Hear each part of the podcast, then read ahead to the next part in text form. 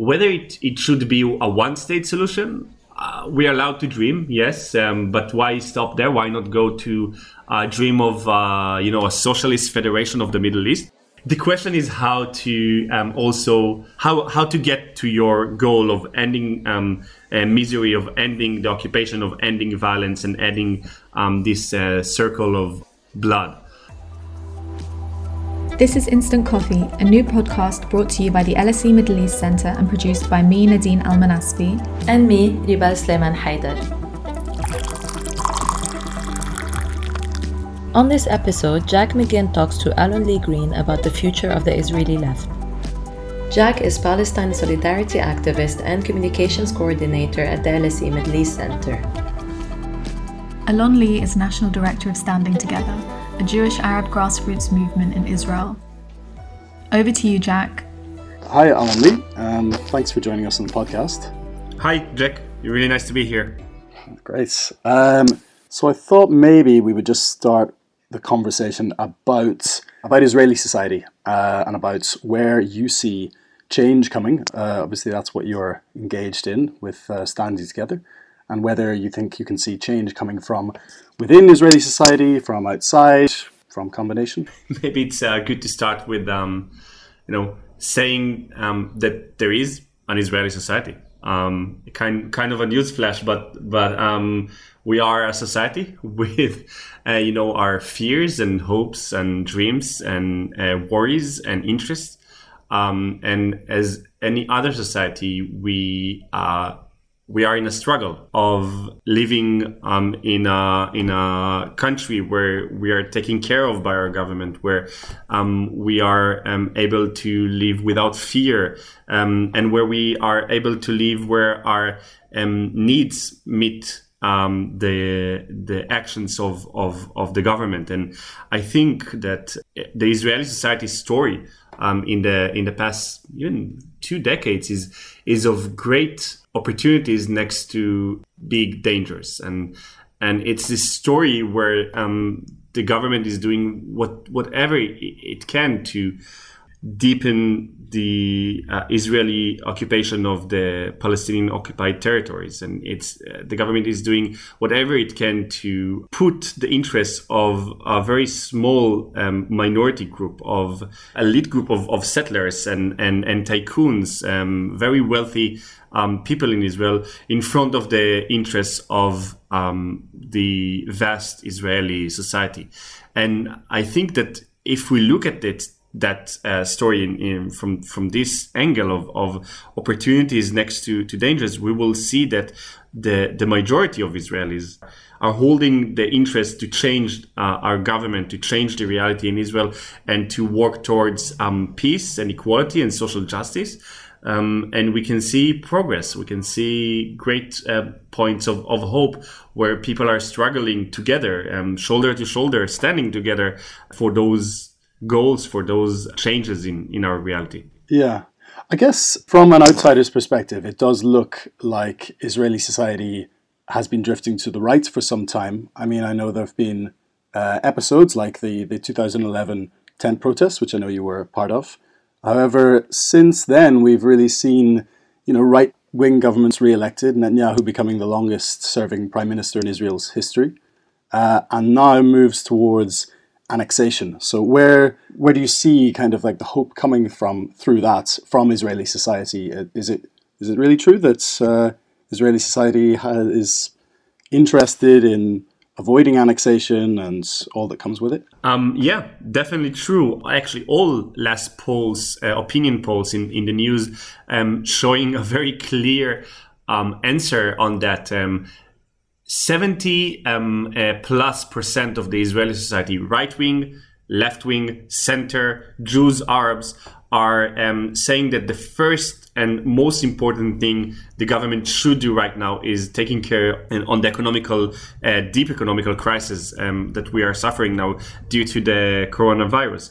Um, only 4% of the Israeli society, 4% even of the right wing, are saying that the government should um, annex the parts of, of the West Bank. If you ask um, um, in the opinion polls, kind of um, there's a there's still a majority of of Israelis um, supporting the end of the occupation and the two state solution. And right now, around the, the annexation, more than fifty percent of Israelis saying that annexation is bad for Israel um, as much as it's bad um, for Palestinians. Yes, there is a very uh, wide gap between the needs, the longings of Israeli society and the deeds of the Israeli government. I think it's not an only Israeli uh, story. We are seeing a shift to the towards the right wing um, populism all around the world. Um, it's um, yes, Netanyahu was there already a decade um, and more than a decade ago, and yes, Netanyahu in many ways is a prototype of a right um, wing populist um, leader and he's been doing what um, Bolsonaro and Trump and and your Boris Johnson is doing right now. He's been doing it for for quite some some years, and at, I think it's effective. It is effective to create a political equation where the government is pointing um, uh, blame on people's trouble, not um, towards the ones that are on top, the ones that hold the political and economical power, but but in, instead pointing pointing the blame towards the one that are beneath you in the social ladder: refugees, Muslims, Arabs, Jews in some countries, um, immigrants, um, and that's a, a, very effective political um, tool that is we see it all around the world. And and the the question should be that should be asked is what can we do to answer that? How can we create a left answer to these populist, um, right wing populists that are in power. Um, we haven't been very successful in doing that so far. Great. Yeah, what to do is a good question. Um, I think you could say that standing together stands in the tradition of the Israeli peace movement, the anti occupation movement, which maybe reached its heights in uh, the 90s with uh, Rabin and Peace Now during the Oslo periods and massive demonstrations in Tel Aviv. Uh, however, the occupation has since entrenched and we now see moves towards annexation. What do you think sets aside um, movements like yours and this new generation of uh, the Israeli left from those that came before? That, that, that's a really good question. Um, but, but I want to start um, and say that um, we also have or had some victories um, along the way. Um, just 20 years ago, Israel withdrew uh, from Lebanon after almost two uh, full decades of occupying some some land from from Lebanon and being involved in an actual war. It was a very um, ongoing story um, between um, uh, the Lebanese and Israeli people of story of casualties and story of violence and story of of, of hatred. and even though we don't have peace right now, it is a very big achievement of the Israeli peace movement to to get the government leave Lebanon and um, withdraw back to the border. Peace Now was involved in this. Uh, the, the movement of four mothers um, had a great achievement there.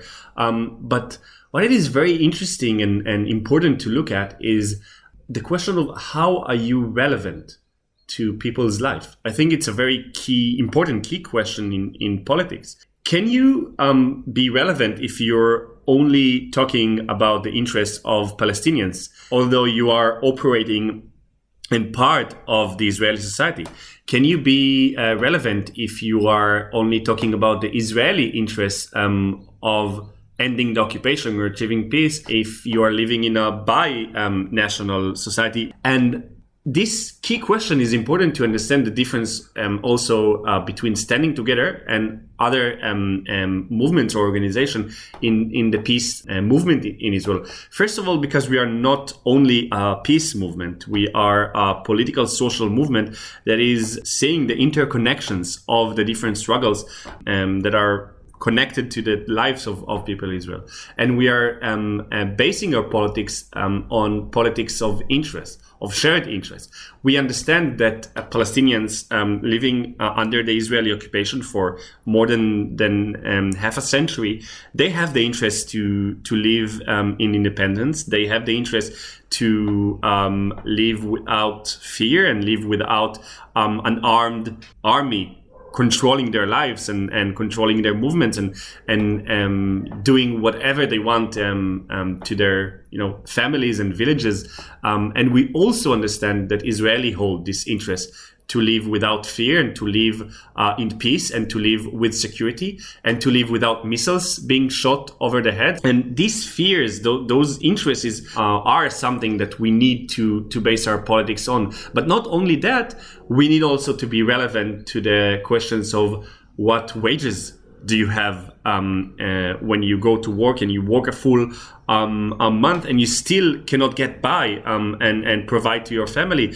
And uh, the question of whether we have health services that are um, good enough um, or or cheap enough to or free enough to be providing for your good health and and whether you are um, uh, being able to live a respected life on your pension. So those questions are questions that were not being addressed by the Israeli peace movement movement along the, the years. And, and we understand that you have to connect the struggles and you have to create a movement which is talking about a deep change in the Israeli uh, society, in the Israeli reality. It is a change that also connects communities and brings Jews and Arabs together in the shared struggle for a better future for us. So in that case, you you you're you're tapping into you know, resentment within Israeli society about just in regards to the government's foreign policy, but domestic policy. The uh, Netanyahu government being a thoroughly neoliberal um, institution.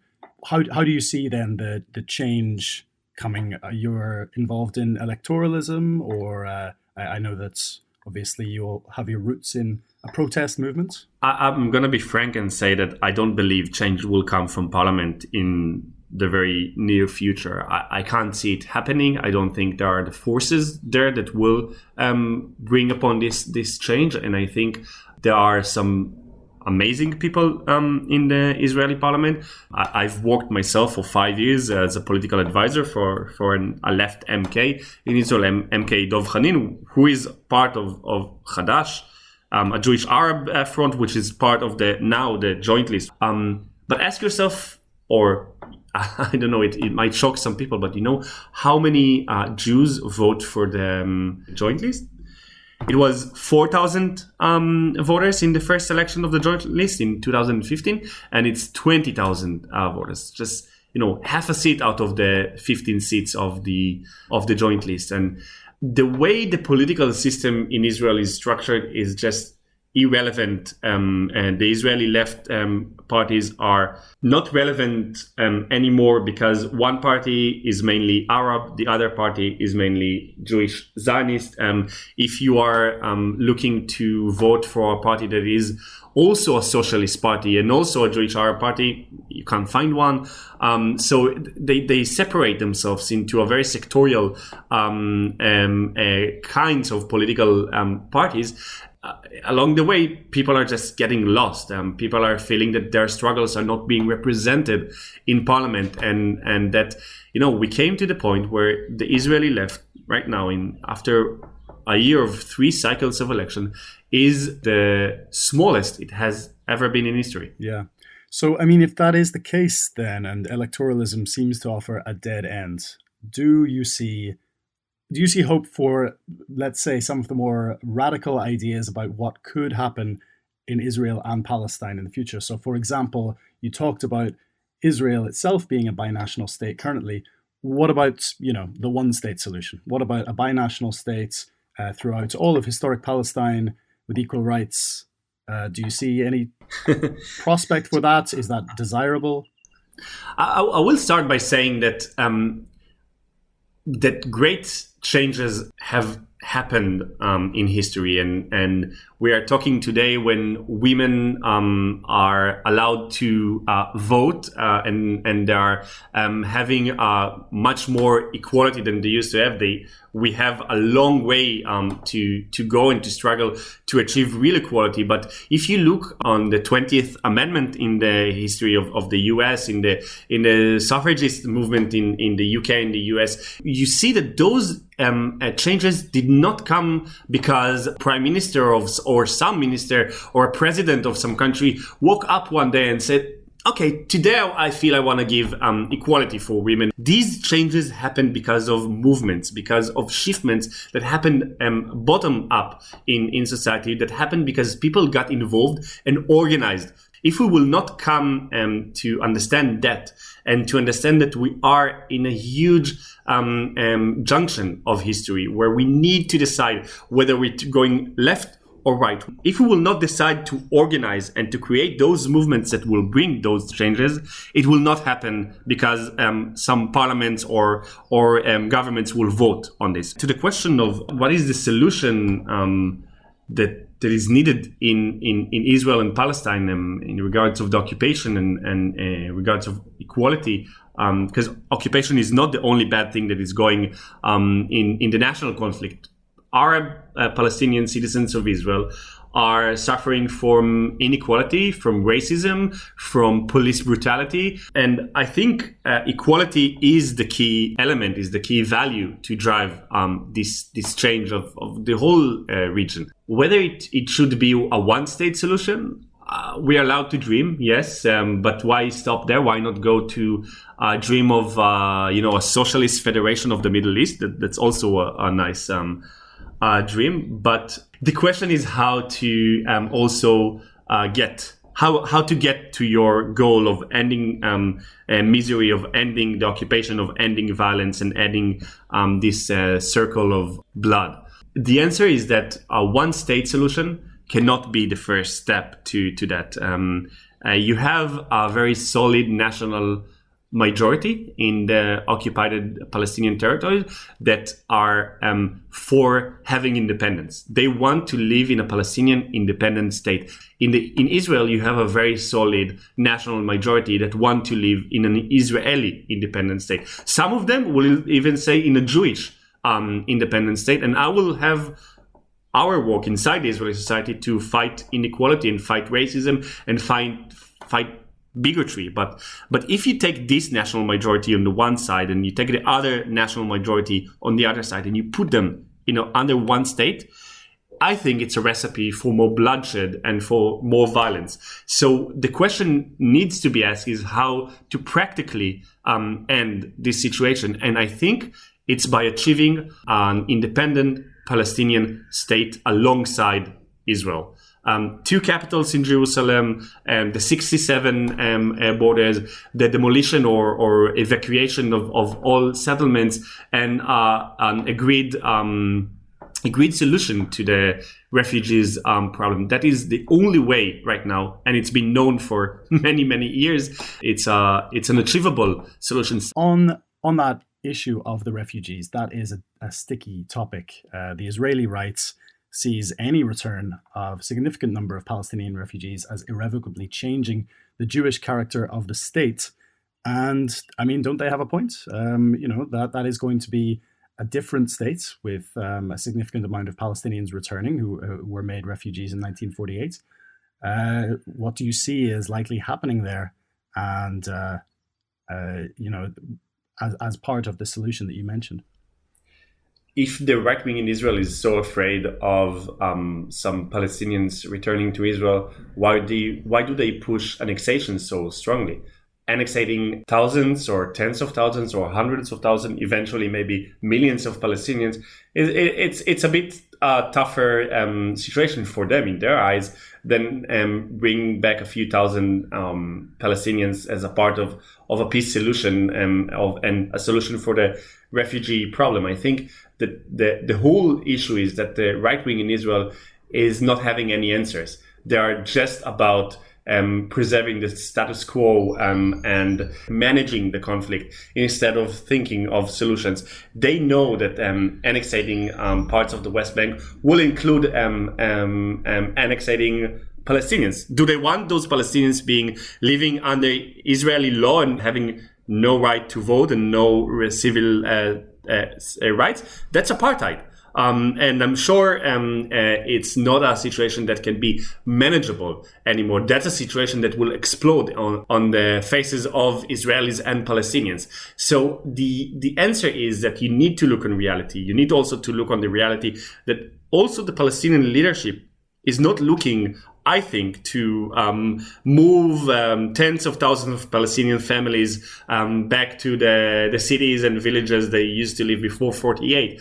Um, I, I, think um, a lot of the solution will be um, symbolic confiscating, bringing some people back, giving the the the, the respect and comfortable life to the um, Palestinian refugees camp um, uh, that are uh, situated in in in Palestine and Jordan and, and in Lebanon. And I think. Um, the, the answer should be always, always pushing to the opposite side of the government's um, uh, way. We need to go to peace and ending the occupation instead of going to uh, annexation. We need to go towards equality and respect uh, instead of going to more racism and more apartheid. Well, Alon Lee, thanks so much. We're going to have to leave it there. Um, but thanks for joining us on Instant Coffee.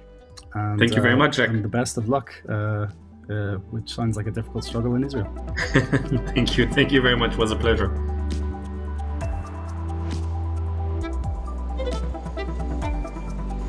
Thank you, Jack and Alon Lee, for taking the time to speak to us. And thank you for listening to Instant Coffee, your quick fix of everything Middle East. Join us every Friday for a new episode of Instant Coffee where we interview artists, activists, writers, journalists, and more from the region.